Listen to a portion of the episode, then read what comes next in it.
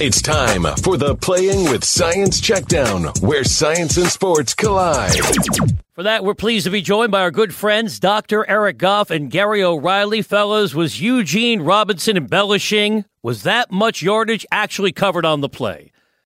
Well, Professor, looks like another play in desperate need of a GPS, but I'm guessing you were able to go straight to the science. Uh, and would you like to share it with us? Take it away, Professor. Sure. This play was filled with lots of great physics. The Panthers started the play with DJ Moore lined up to the far left and Curtis Samuel lined up to the far right. Behind Cam Newton were running backs Alexander Armah and Christian McCaffrey. When Newton took the snap under center, Armah hit the left side of the line to block. Newton faked a handoff to McCaffrey while the two wide receivers were racing to the backfield.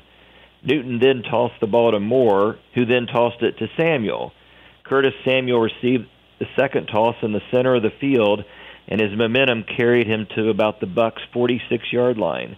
He then turned on the Jets and raced down toward the left sideline. After he passed the 20-yard line, he began a series of three incredible cuts that kept him from getting tackled. His first cut hard was to the right, then to his left, and then a great cut to his right, which took took the legs right out from under Buck's outside linebacker Lavonte David. Samuel started the play lined up on the right between the numbers at the 35 yard line. He looped all the way across the field to his left and then ran all the way back to the right side of the field before finally scoring 14.2 seconds after the play began. He ran about 103 yards on the play.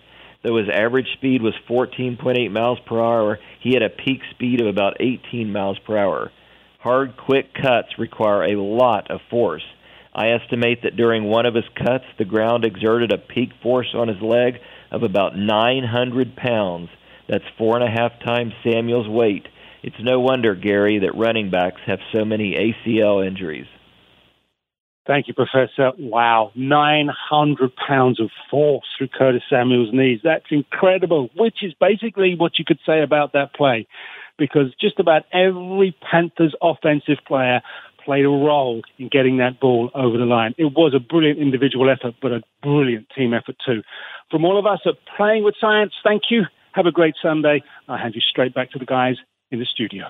Gentlemen, tremendous insights as always. We look forward to chatting with you next Sunday. That was the Playing with Science Checkdown. All free, only on TuneIn.